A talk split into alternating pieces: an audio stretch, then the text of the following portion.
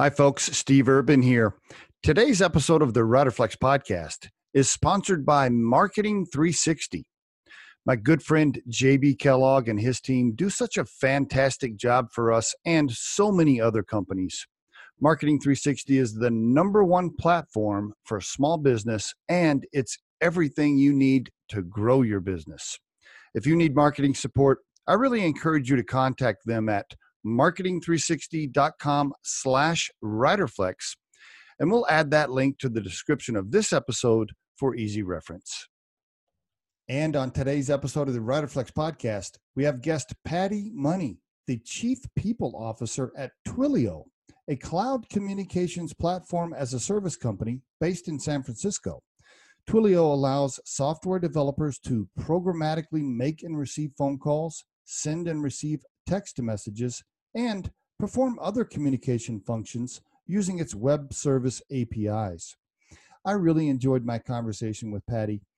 All kinds of great advice here around human resources, recruiting, people management, etc. Thanks for tuning into the Riderflex podcast and enjoy the show. I come from a from a family of family business.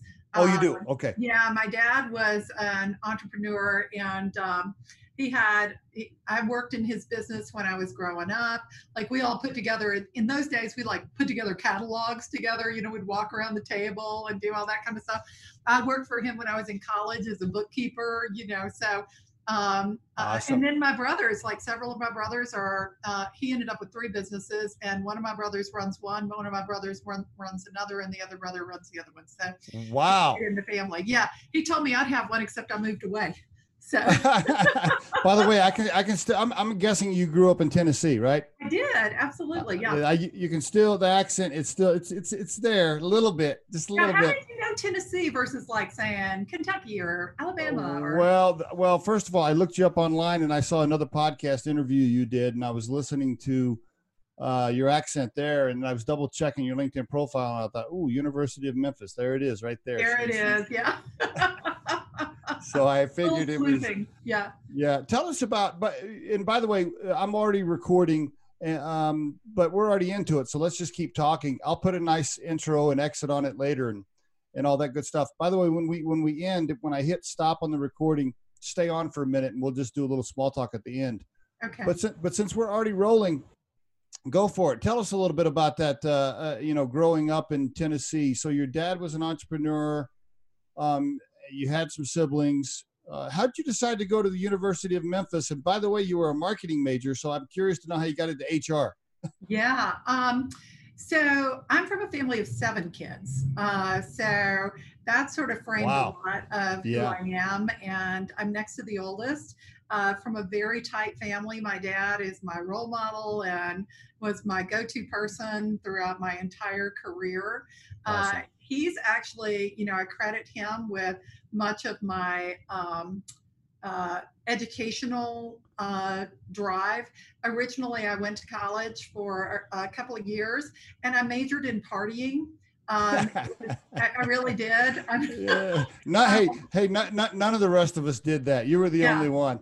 yeah, and so so then my you know my dad kind of set me down. he said, you know, what do you really want to do with your life? And mm. you know, I was considering like not you know I, was considering a lot of different things at that point in time, and okay. none of them like the right option. Okay. And my dad said, you know, knowing who you are and knowing how you're wired, you're not going to be happy unless you get your degree, and you're not going to feel um, good enough or strong enough or worthy enough if you don't have some of those credentials behind you. He said, I've, okay. I've watched you, I know how you operate. And so um, University of Memphis was easy and convenient.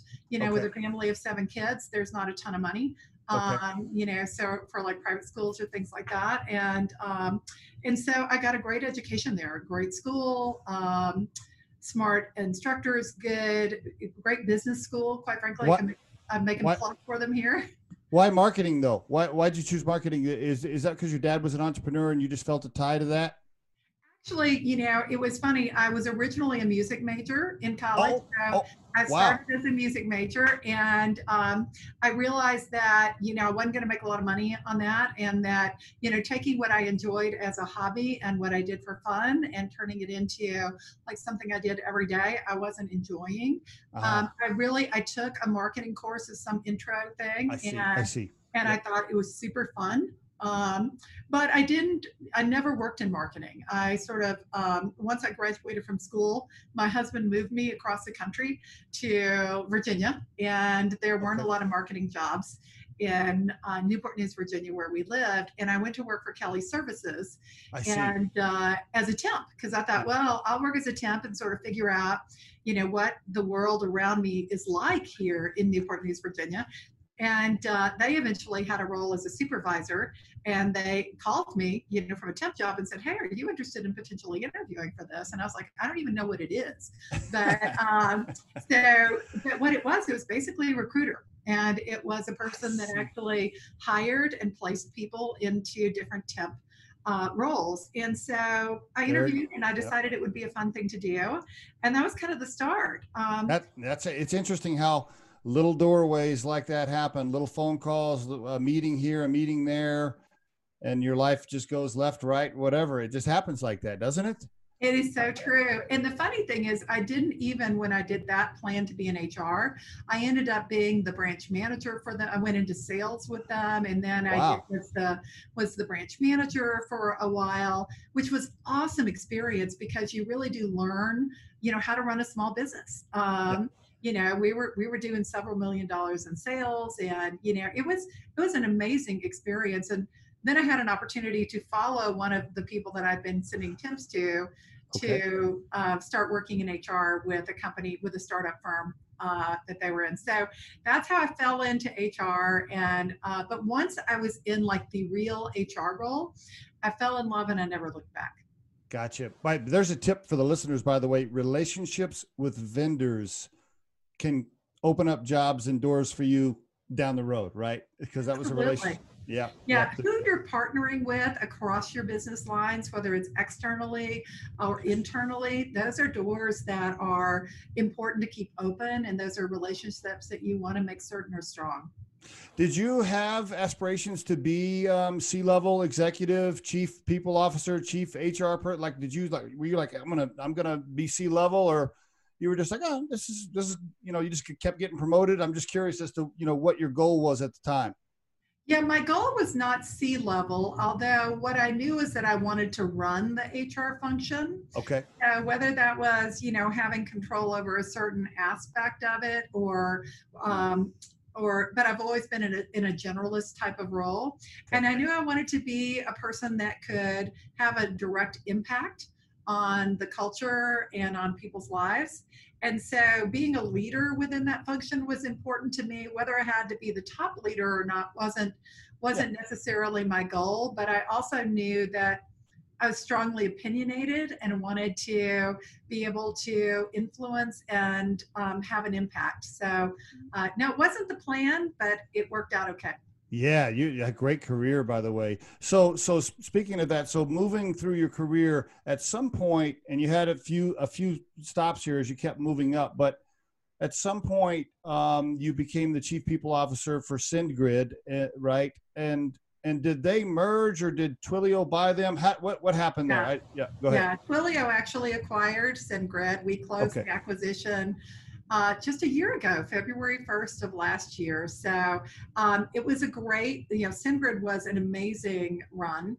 Uh, We went public in 2017, and then we announced the acquisition with Twilio in November of two, or October of 2018. Did Patty did did Patty score on that deal? Did Patty have equity in Send, SendGrid when it went, went public? Did you did you hit a home run on that deal? Everyone at SendGrid had equity. So Awesome. Awesome. Why, why, why are we talking? How come you're not on an island somewhere? Why, aren't you going to retire now? no, well, I, I, I will, but um, but again, it was it was a great it was a great experience. And Twilio is an amazing company, uh, and the it's one of the I've done a lot of acquisitions in my career, and what I found about this one is that they the the strategy of both companies was so aligned Oh, like good. we're all working we were both working to be a customer communications platform so with twilio they were doing it through text video sms and we were doing it through email um, and so in order to have that full capability for a customer they needed us we needed them I and see. so it really was a, a very very opportunistic way to accelerate the vision of both companies which I was see. exciting to be a part of And, and t- can you give the uh, listeners some advice around um, merging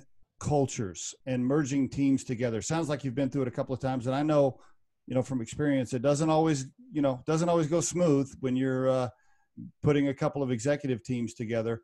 yeah If the, if there's executives out there right now listening to this episode, about to go through some sort of M and A or uh, you know activity, what advice would you give them around you know merging cultures cultures together? Yeah, um, I think the first thing that's critically important is to understand what are the differences. So, you know, we, we concentrate a lot on our similarities. You say, oh, we're so aligned, etc. But where do you find those pain points, those areas where you, you're not aligned? Many times you can be very aligned on values. Um, and similar people will work in both companies, but how you get work done can vary significantly. And there's a lot of rub that can come from that. So, you know, the best piece of advice I can give for people is to understand those differences quickly and make a decision in terms of how you're going to handle those things. And the other piece of advice that I have anytime you're going into an acquisition is build relationships. I mean, Right. decision making goes a lot faster when you know each other, when you can trust each other. Uh, and a lot of times we kind of skip the dating. You know, you're dating for a while, but you're in negotiations when you're going through an acquisition. And then all of a sudden you're into integration versus taking the time to say, okay, now let's really get to know each other as human beings. How do you think? How do you how do you make decisions? How, what are the things that are going to make this work for all of us? So I think understanding how we're wired and how we operate in the world as executives and as human beings will go a long way towards accelerating being able to uh, find those pain points and resolve them. It's that's such a great point. I really, I did, and I would, I want to emphasize a couple of things on that. I, you know, we Riderflex does a podcast w- around daily tips as well as you know having guests on the show like yourself. I just did a tip. I think it was maybe a couple of weeks ago, and it, the topic was something around, you know, check yourself with relationships in the building if you're having problems getting things done. And, Yeah. and my my point of it was, if you're trying to get something pushed through or you're trying to get something passed or you're trying to get the group to approve an idea you have and somebody's always blocking you in the conference room it might have something to do with relationships. It might have something to do with the fact that johnny just doesn't like you and no matter what you bring up he's going to block it. Yeah. it's so important to manage relationships inside the building. Ah, it's a great point. Um, and what's the what's the smallest outfit you you've been with in your career? You know smallest company Hmm. I uh, it was Monotype when I first Okay. started with them. So they had just spun out as a wholly owned subsidiary from Agfa at that point in time, and we were about a hundred and something people. okay Uh, and so when I came on board with them, we were we'd just done that, and we're creating a kind of a new company. And then we spun out totally. We did a leverage buyout. Then we went IPO. We did global expansion. So that that run with Monotype started small and ended with a very different job. I, the reason I asked that question, were you the first HR person they hired in the hundred within within the hundred people? Were you the first like HR executive?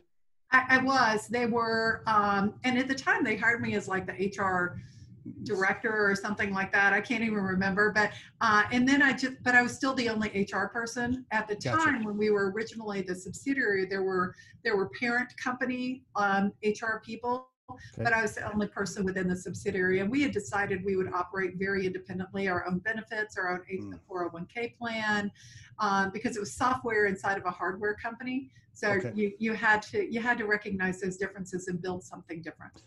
The reason I'm going down that path is because a lot of our listeners are startup, uh, you know, companies, startup executives, aspiring entrepreneurs, small business.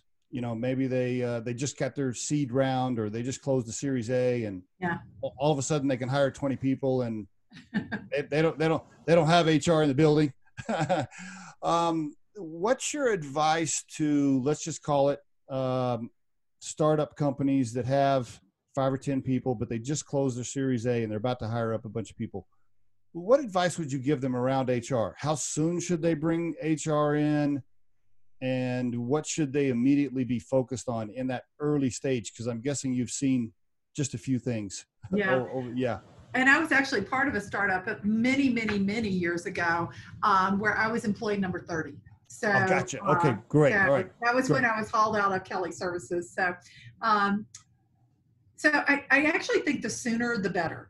Um, because when you start building your foundation, you know, when you start making decisions about who you hire, how you hire, um, what is the culture that you're working to build, and how do you reinforce that with uh, the right people systems and processes? And you know when you're small they're not big they're not heavy lifts they're not they're not like these big gigantic bureau, bureau, bureaucratic things but the more intentional you can be about naming it and saying this is the type of culture and type of workplace that we want to create and then making certain that everything you do is aligned with that true north that you're driving towards that and having somebody that thinks about that every day and is working to help you hire people partner mm. with you when things mm. come up because businesses change very quickly when you're in the startup phase uh, there's there's there's a lot of angst and a lot of things that you're trying to deal with um, as you navigate through those different phases. And if you don't have somebody paying attention to it mm. then you have unintended consequences. You know things culture will just happen. Um, you'll make a couple of bad hires and all of a sudden you're like why are people acting this way? And what that's all about.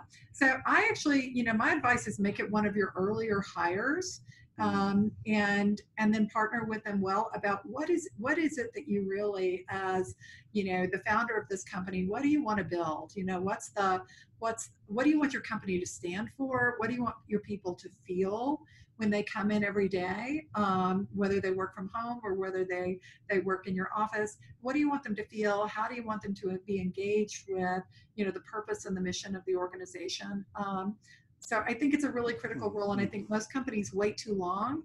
And then when the HR person comes in, it's more like you're trying to course correct versus being part of the build. You know, let's mm. build something versus having to course correct. That's great. Yep, you're right. And by the way, would you say that the majority of small companies today, right now, probably can't define their culture? If you if you asked them to say, if you just walked up to a small business owner that does ten million dollars a year and you said, "Hey, what's what's your company culture?" What do you think? Fifty percent could answer the question clearly, maybe. Yeah, I you know they, I think people have gotten more intentional about it than they used to be because I think we've all come to understand that culture is a really important part of of your business success. If you create the right cultures, then a lot of good outcomes will occur. Of course, you've got to right, have the right TAM and you've got to have the right product and all of those things to address the market. But but a lot of your ability to um, actually take advantage of opportunities that are out there is based on your people. And so, and those people are attracted to the culture that you're creating. And so, um, so I think more people can do it today. Now, I have been pretty much in the software world since 2000. Okay. So, uh, you know, most of the people I talk with are dealing in tech, and tech, I think, has done a pretty good job of saying we want to be intentional about culture and has been working hard to yeah. sort of define that and work through it. So I may be a little jaded, you know, in terms of my view of the world there. Well, I, don't know if you did any uh, study on RiderFlex ahead of time, but we're all about. I mean, that's what our recruiting firm is based off of is matching candidate personality and style to company culture. I mean, we just fight really hard to do that. I, I completely agree that it's critical. Um, and I noticed, I you know, when I saw you on another interview, another podcast, you I think you said, I'm trying to quote you here, but I think you said something to the effect of people people join companies for culture and they leave companies because the culture doesn't fit them or something like that. I think you're absolutely right. And that's why, you know, we do, we work really hard to try to fit styles and personalities and culture and all that together because I personally think it's, it's super critical. I mean, you know, if I, for example, if I try to put a uh, super quiet, conservative, reserved, uh, you know librarian type person into a loud very um, obnoxious with a bunch of curse words and uh, crazy happy hours every day from 3 to 6 p.m like eh, they're, pro- they're probably not going to like it. Yeah. Yeah it's interesting because we're what you end up with so i always think about um, i don't think about culture fit. I always think culture enhancers who are Ooh. you going to hire that's Ooh, going oh, to I, I, like that enhance and make your culture better i like that um, you know when we and I actually don't look for like personality fit that much. Quite no. frankly, I look for personality fit for the role.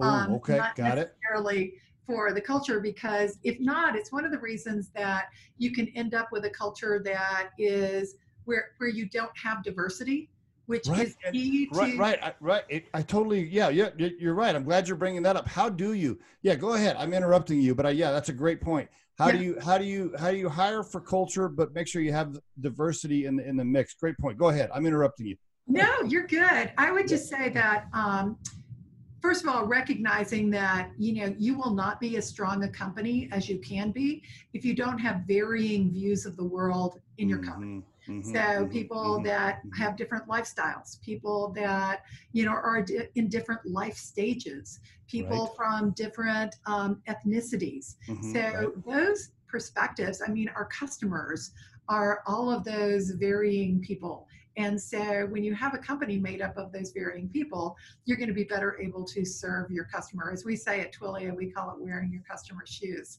So you're uh-huh. better able to do that when you when you have a lens that you can see that. And you, you're you're more innovative, you're you're a smarter company, you're more progressive, et cetera. So um, so you look at that, we want diversity, but we also want people that are going to feel comfortable and have a sense of belonging and inclusion in our organization too. So I think part of that is making certain that uh, your culture itself is inclusive and that you're mm-hmm. working hard to recognize that people are going to come in and everybody's not going to want to be loud. Um, everybody's not want to go, right. you know, not, not everybody's in a position to go to happy hour, right. um, you know, every afternoon. So, so I think instead of saying, how do we, how do we get people to fit into like those, those norms and things like that, how do we become accepting of the differences that people will bring into our organizations and actually support people in those differences.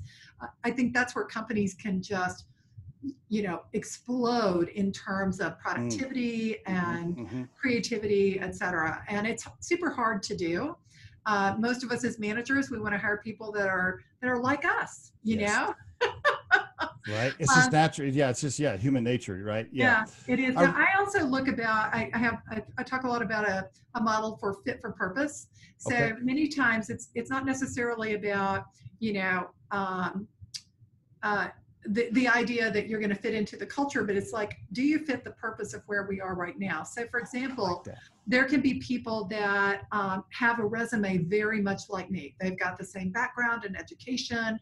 They know comp, they know benefits, they know all of these things, et cetera. They may have taken a couple of uh, companies public. So, they may have done a lot of the same things.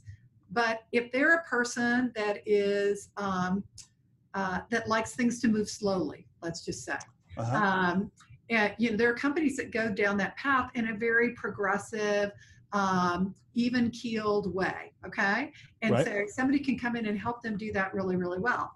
There are other people that want to do it fast and they're going to yep. iterate and they're going to, you know, it's not going to be perfect. It's going to be a little bit messy along the journey, but it's high growth, high innovation.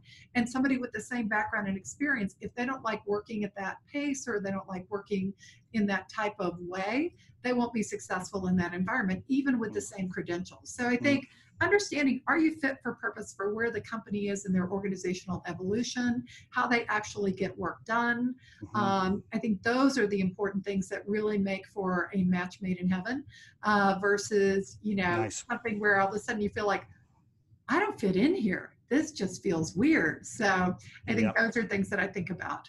Very good. I, I like uh, culture enhancers people that can enhance the culture. Um, like you said, maybe they don't go to happy hour every day, but they are still comfortable. You you've used that word a few times. Comfortable in the environment. They're comfortable and they're enhancing uh, the culture overall. I like the way you said that. That's really good. It's tough. You're it, you know you're right. It's it's really hard to hire for culture, but also make sure you're you're being diversified in your approach and bringing people in that can enhance and lift and tweak the culture when it needs to. Those, those are all. By the way, that's why we have professional HR folks like you it's so easy to hire like people. It's so it is. It, it is. is. And we fall into that trap very easily. So it I'm is. just a believer. I was actually talking to a gentleman today and he was going, you know, I was interviewing this person. We think very much alike. I think it's great. And I was like, ooh, I like the people that don't think like me. Um, let's bring them in because they're going to challenge our thought process. They're going to mm. help us, you know, kind of look at the world through a different lens. And then we we we can come together and make stronger decisions based on those varying those varying viewpoints. I, I, like it. I like it. Really great topic there. Let me uh, let me switch gears here just for a minute and ask you. I know you've uh, you've probably interviewed. I don't know. What do you think?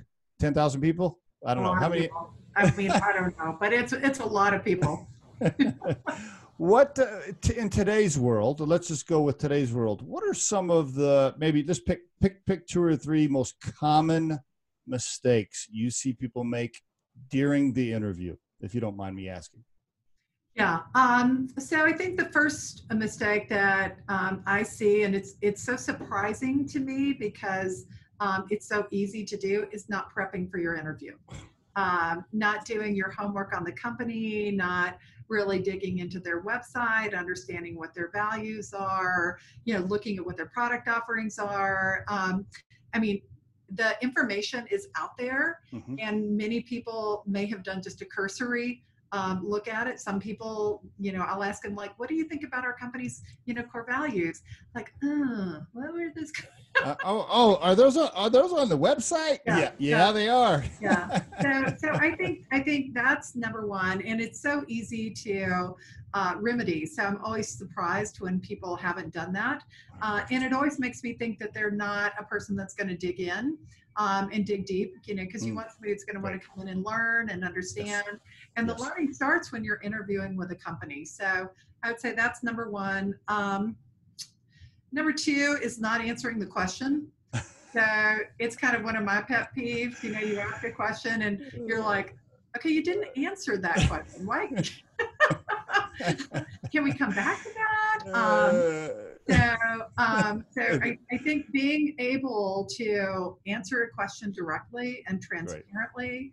and authentically, you know, again, one of the things that I think people fail to think about is like, you don't want the job if it's not the right job for you. Exactly. So you don't have to oversell. You need to say, this is how I think about that, so that the two parties can make a, uh, an objective decision about whether or not um, whether it's a good fit. How, so, how, about how about biggest mistakes on uh, resumes or LinkedIn profiles, either one or both?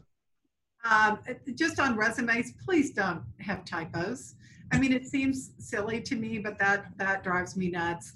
Um, I also am a person that when you get to um, there, there's a um, difference between being confident and being able to portray your skills in a confident way okay. and being um, you know and not having any humility surrounding it so right. finding that balance between showing that you're confident and capable for mm-hmm. the role uh, while not coming across as like yeah and i'm all that. Yeah um, right. you know so i think that's that's a mistake that people make. Linkedin profiles i think they're so all over the map you know they i don't i don't judge them too much in terms of what all people have in them. Some people invest a lot in their linkedin profiles and spend time you know curating information and keeping it up to date. Other people get it up there and it's like okay i'm done.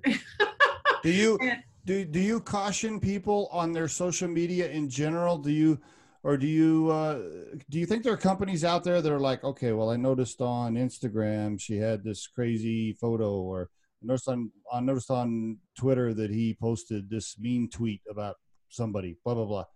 Do you think people should be careful about that, or do you or do you think companies should not be looking at that and shouldn't hold them accountable? What are your thoughts? Yeah, that's that's a that's a loaded question. I know. Um, so uh, let me say first of all that we all need to remember that what's on social media is accessible to so many people. So right. if you're not, if you don't want that to be seen by you know everybody from your grandmother to you know your potential um, um, company that you might work for or your coworkers, uh, then you know I wouldn't put it on there. I think that's yeah. Like you know put up there what what you want people to see of who you are and uh, what what you want to stand for in the world. So. Um, you know companies you know I, i'm not a person that goes and you know goes fishing on people's social media uh, channels to to see what that looks like or anything um, that's not my style but yeah. i know there are some people that do pay attention to that more than i do do you think pick do you think um, okay yeah, yeah I'll, I'll leave it at that i think you're right I think my answer is similar to candidates when they ask me for that advice. I, I say something to the effect of, hey, they probably shouldn't be making hiring decisions on your social media, but why take the chance? If you're in the job market and you're looking for a job, I advise that you're careful because it's human nature and they're liable to check something. So why make it an issue? That's my general. Yeah, I tend to very much believe that your private life is your private life. Yeah. Um, so that's just that's a personal yeah. philosophy of mine.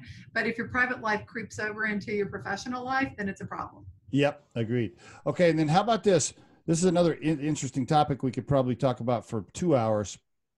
What's going to happen with all this artificial intelligence and robots interviewing people someday? What are what are recruiting firms like like me and and Riderflex and my team here. What are we all going to do for a living when robots start selecting candidates, Patty? Can we just talk about the topic kind of from 30,000 feet? I just would like to get your your input on on all of that. Uh, you know, there's all these tech companies out in San Francisco trying to eliminate, you know, r- recruiting firms. Talk talk to me about it. Yeah. Um, so I don't believe their goal is to eliminate recruiting firms, and okay. I don't think they ever can, quite frankly. Okay. okay. Um, I think they're a, a great tool there are you know there are lots of tools that we can have in our toolkit that will allow us to come to better and better hiring decisions. But um, the human interaction how we work together how we determine if we're people that can uh, get stuff done together in a way that's healthy and great for an organization i don't think ai will replace that. It may send us signals that okay. these are things that um, like it could improve our screening process significantly uh, could make narrow down the candidate pool significantly. Uh, but. I don't think we're we're going to be replaced um, by robots interviewing.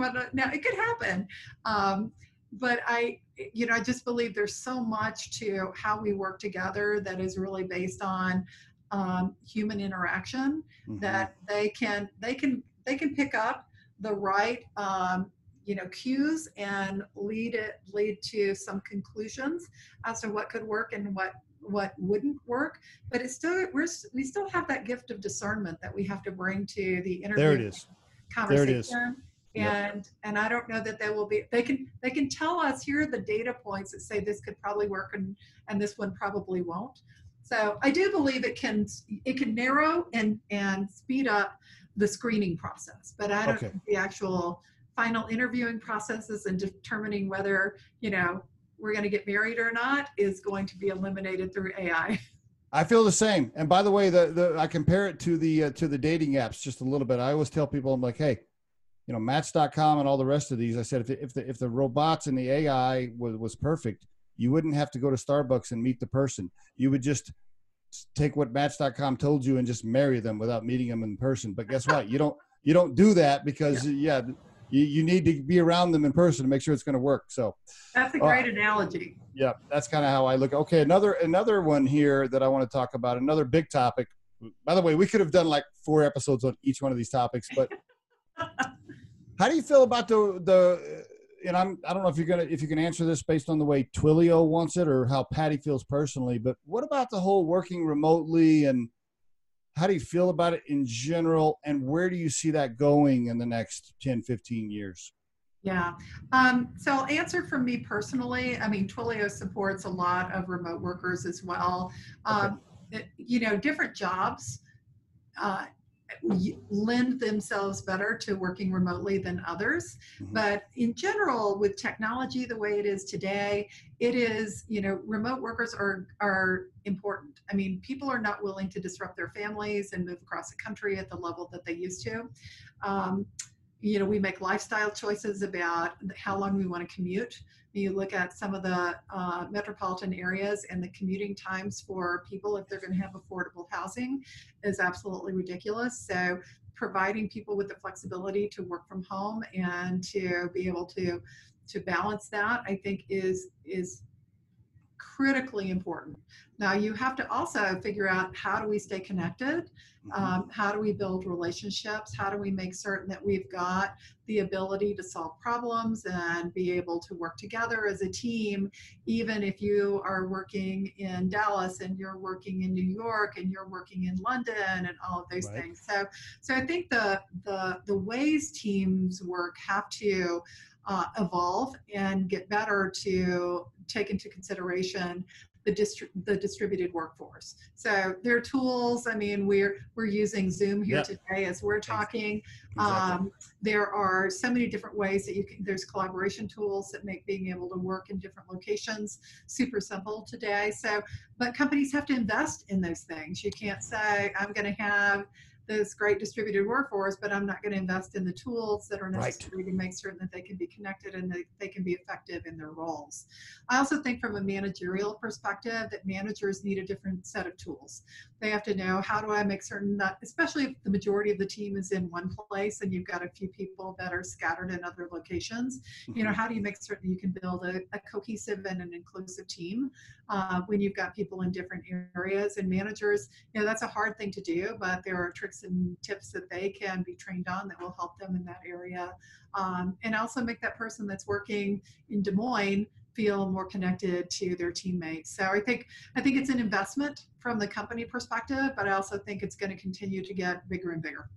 I do too. So I we're I mean I'm pretty much agree with like 95% of what you just said there. Yeah, I think it's going to increase. In fact, maybe this sounds a little too far fetched, but um, and I'm stealing this quote from uh, uh, I don't know Mark Cuban or somebody. I can't remember who said this, but uh, I, I- think at some point we might look back on society 20, 30 years from now, and we might we might say to ourselves, we were making people drive an hour into a building to sit in a cubicle and open a laptop. Like why were we doing that? Why Yeah.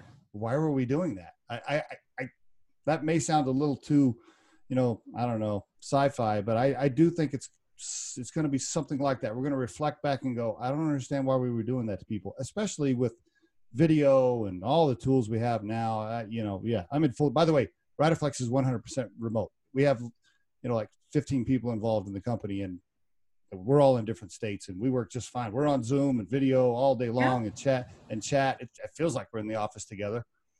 Uh, the only difference is I have, you know, my slippers or my house shoes on. That's the only Yeah. difference. yeah, when I'm working from home, I'm always like, okay, you don't have to know what's from the waist down. That's right. That's right. That's right. The, you know, I did a podcast on working from home, tips on working from home. I tell you what, the biggest, the biggest challenge on working from home is when you go into the kitchen to get a cup of coffee, you're walking through the kitchen and there's lots of little things in there to graze on. That's the number one problem for me anyway. Uh, I need to like lock the cabinets between eight and five and I'll be better off. Uh, um, really great. All good stuff right there, uh, Patty. Thank you so much for sharing all that. Um, how about this kind of wrapping up here towards the end? You know, you've had a great career so far. I mean, congratulations on on everything you've accomplished. You know, including, you know, going through transitions and and transactions and you know mergers and things. I mean, that's that's not easy. I mean, you even what you did now. How, when was the the the purchase of or the merger with SendGrid was just recent, right? Yeah, we closed um, a year ago, February 1st. Yeah, I mean, you're still probably going through some stuff there. We are, yeah. Um, you know, that's not easy. Uh, you you kind of cruised past it like it's, uh, but that's a, that's a lot of hard work to get cultures Yeah. like that together. I mean, big time. You know, I mean, you got Johnny's calling you, going, "That's not how we do it." Yeah. you know, so congratulations on everything you've accomplished. Is my point. Well, Um, thank you- you. I've been blessed. You love you love Colorado now. Are you are you you're, you're never going anywhere? No, no, Colorado, here we are. Yes. And nothing against Tennessee, but Colorado's pretty cool, isn't it? Yeah, now my six siblings are going, Aren't you coming back to Tennessee? I'm like, Well, have you been to where I live? That's the same thing I say to my family in Oklahoma. I'm I'm 52 years old. My mo- my mother still thinks I'm moving back someday, and I'm like, no, I'm not moving back. Yeah. you know, Colorado's hard to beat. Um, two final questions here. Looking back on your career now, um, is there anything that you would say to that young lady coming out of, you know, uh, you know, Memphis, graduating college? Is there any advice you'd give to her? What would you tell her? I guess is my question. Um, I have a plaque on my desk that I keep that says, What would you do if you knew you wouldn't fail? Ooh, and so my advice to, you know, my younger Patty was like, would be like, you know, live large, you know, take those risks because the worst thing that can happen is you can fail. And, you know, if you fail, you tried um, and you did what you thought was the right thing for you and for your company. And so uh, I think just being unafraid is, um, you know, how I think I want to live my life more unafraid. And so I would, I would, I've gotten bolder uh, in my old age, but I, uh, but I, so I would say, you know, to my younger self, don't be afraid to take those risks. Don't play it safe.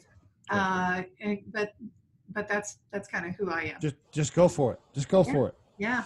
Don't be afraid. Again, a lot of people hold back because they're afraid they'll fail. Right, and usually it's around the, uh, most people because most of the country lives check to check. Usually they they they think of failure as oh I I lost this job or this this startup didn't work and now I'm out of money and I got to go get a job at Home Depot or whatever. And they they think that is failure, and really it's not. It's just a speed bump that you're to run right over and learn from and keep going.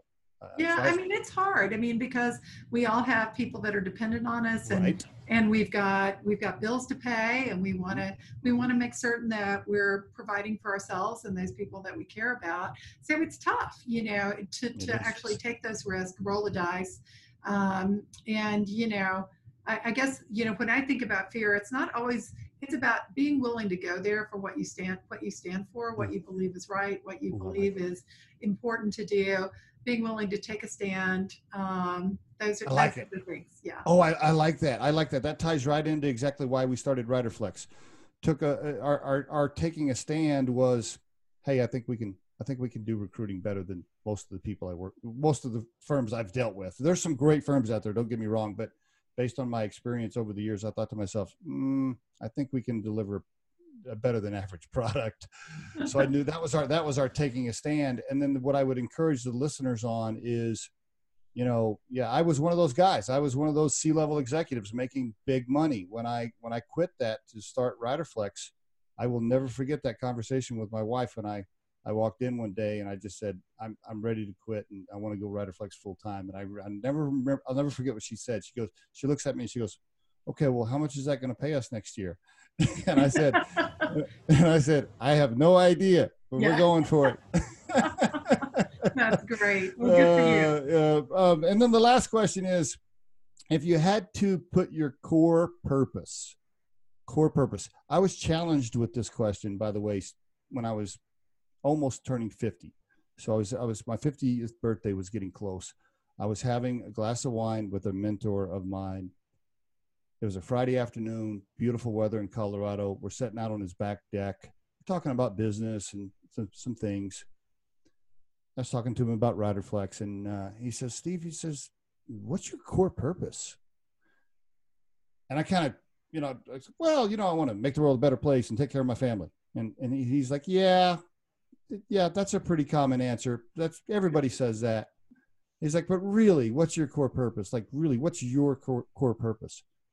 Patty, I like, I drove home that day. Speaking of my wife again, I'm saying I'll share another story with her. I walked in, she's like, "What is wrong with you this this evening?" I'm like, "I'll tell you what's wrong. I'm 50 years old. I don't even know what my core purpose is. That's what's wrong."